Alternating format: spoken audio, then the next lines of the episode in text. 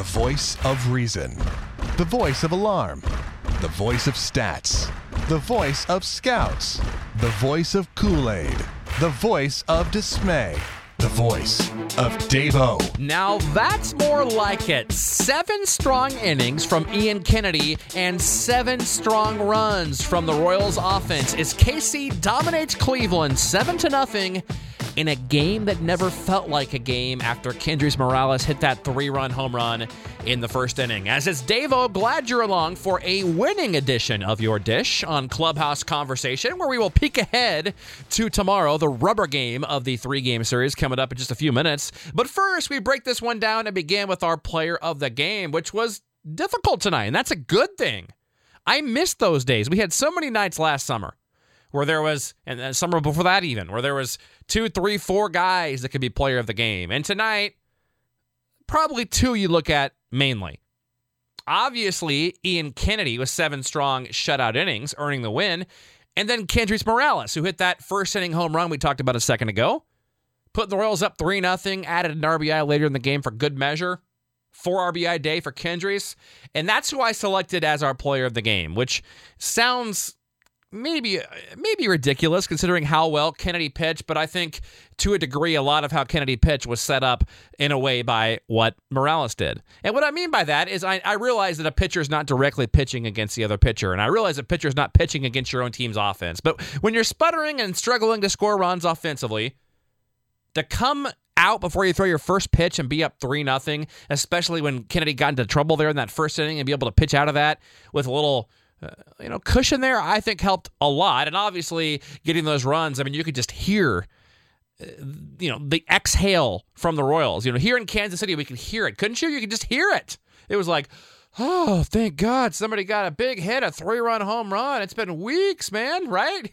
The Royals had hit one home run in their last 75 innings before Kendrys goes yard there. So a nice job there by Kendrys Morales, who goes two for four with four RBIs in a run and is our player of the game.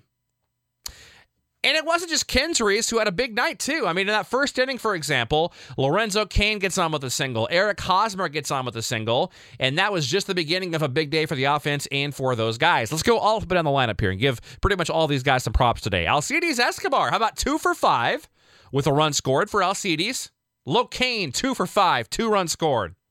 Eric Hosmer, two for four with two hits and two runs. Another guy that would had some quick consideration for player of the game, although not in the same level as Kendrys or Ian, but two for four with two hits and two runs. Alex Gordon, love seeing him go the opposite way, get a little flair for a base hit, draw a walk, one for three with the walk for Gordo. Cheslor Cuthbert, as we told you first here on Clubhouse Conversation, was called up as Moose went on the DL. And as we predicted, Hunter Dozier up to AAA Omaha after being pinch hit for last night by Frank Schwindel you know, and Cuthbert being held of a lineup, and what we'd heard, you know, was Moose not playing. It wasn't. I mean, it wasn't rocket science. I'm, I'm acting like it was that impressive to predict that, but it, it, did in fact happen. Where the Royals did move Mike Moustakas to the 15 day DL with a fractured thumb on his left hand, and uh, the Royals are hoping 15 days is all it is, and, and he is retroactive to Thursday, but I wouldn't hold my breath on that. I mean, it's possible, I guess. He's getting a second opinion uh, there in Cleveland while the Royals are there.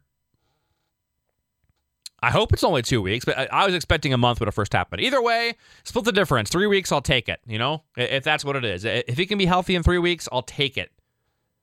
So Cheslor, nice job coming up. Like I said, a hit and an RBI today. Christian Colon, same thing, a hit and a run. And then Jarrod Dyson, one for four with an RBI. The Royals offense struck out six times, walked once. Again, still a strikeout or two too many. You don't want more than four or five if you're only going to walk once. But how can I complain when the Royals put seven on the board today? The Royals were five for 11 with runners in scoring position. That was a nice job. You can live with that definitely every day of the week, right?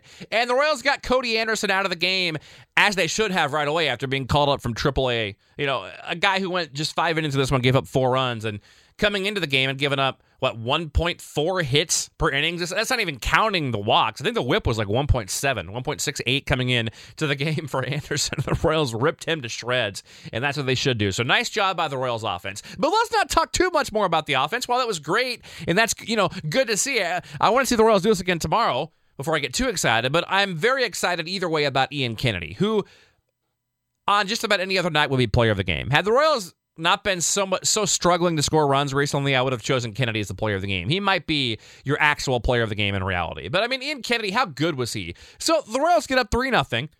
He comes out in the bottom of the first, and Rajai Davis leads off with a solid single up the middle. Okay, well, whatever, right? Luckily, Jason Kipnis hits a rope to Cain and is out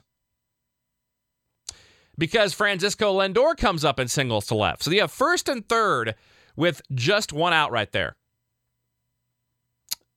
And a little bit nervous, Mike Napoli, a, a guy that gives you professional at bats, a, a professional hitter. The count runs full. So you've got first and third, one out, a full count to Napoli. You're thinking, oh no, the Royals just put three on the board one max here, Ian. Please, you know, get a ground ball double play, strike him out. And that's what he did. He struck him out in that full count. What a big time pitch by Ian Kennedy, who then flies out Carlos Santana, who would also be an escape hatch later in the game for Kennedy in the sixth inning in a big situation. The Royals get out of that first inning unscathed. And like I said, when the three run home run went out, I knew the Royals were going to win. When Ian got out of that, I definitely knew the Royals were going to win. But who knew, though, that that would be the start of 14 in a row retired by Ian Kennedy?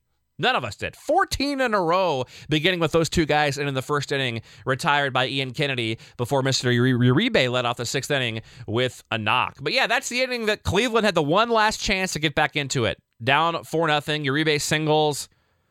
Rajai Davis, the 1 4 3 double play.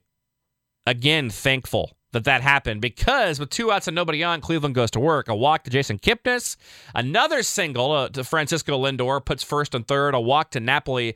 Now you've got the bases loaded up four nothing, five and two thirds in for Ian Kennedy. In the, in the mid 80s for pitch count. What do you do there? Ned stays with him. Was the right move, I thought. Luke Hochevar was ready, but he sticks with Kennedy, who gets Carlos Santana to ground out again, gets out of that sixth inning, Kennedy's able to come back out, throw up another zero on the seventh. And the Royals go on to put a, a three-run spot on the board in the eighth, seven to nothing as the Royals cruise. Ian Kennedy moves to four and two on the year. How about a 2.13 ERA for Ian Kennedy, who seems to get a decision literally every time he pitches. He doesn't believe in no decisions. It's you know it's either a win or a loss, and he's now four and two with the two one three. The final line: seven shutout innings, just four hits, two walks, six Ks. So uh, less than one runner per inning on base against Ian Kennedy, who strikes out six. Just a fantastic job today. So the Royals are set up. We said coming in uh, on this road trip, two out of three in Cleveland, get the split in New York, four and three. By the way, I heard today, I knew this, but I'd forgotten that just the Royals' luck that uh, the Yankees bullpen gets even more filthy. I believe Tuesday, Mr. Chapman becomes eligible. Just our luck, right?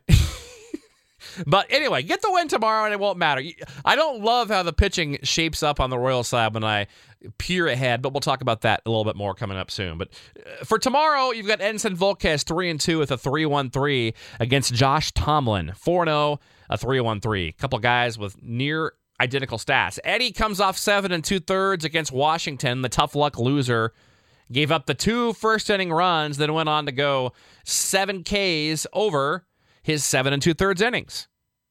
That's the game where he came out and I got fired up when Danny Duffy came in and got Bryce Harper looking 98 at the knees on the outside corner of the punch out. I loved that one, the backwards K in that eighth inning. That's the last time Volquez pitched on Monday. He is faced against Mr. Tomlin. Why do I keep saying Mr. in this? I don't. I don't think I've ever called anybody Mister until I it's three times in this dish here, man. A live critique has been. I got to watch that next time. But Tomlin held Detroit to six innings, two runs, five Ks, no walks. His last time out. A couple things of note. There's enough sample size to mention this. Lorenzo Cain, 308 and 13 at bats against Tomlin.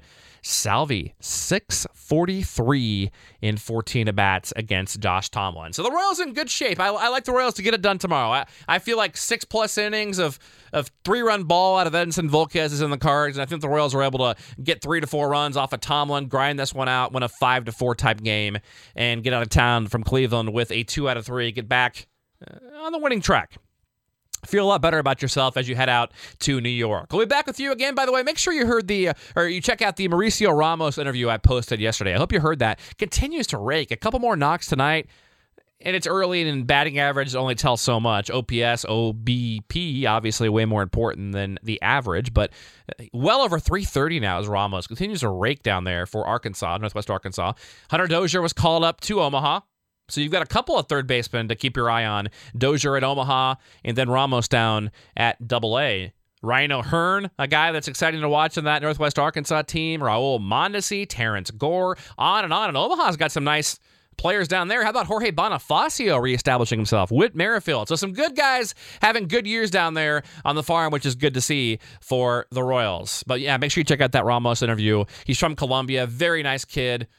That was posted yesterday, and coming up tomorrow, I'll be joined by Desi Relaford. And the chance to get a child in your life, whether it be a son, a grandson, a cousin, a friend, whoever it is, they can have their own one on one coach in the name of Mr. Desi Relaford. You're going to be giving that away as a prize. More of that coming up tomorrow on Clubhouse Conversation. Have a great night. Go Royals, and we'll talk to you tomorrow.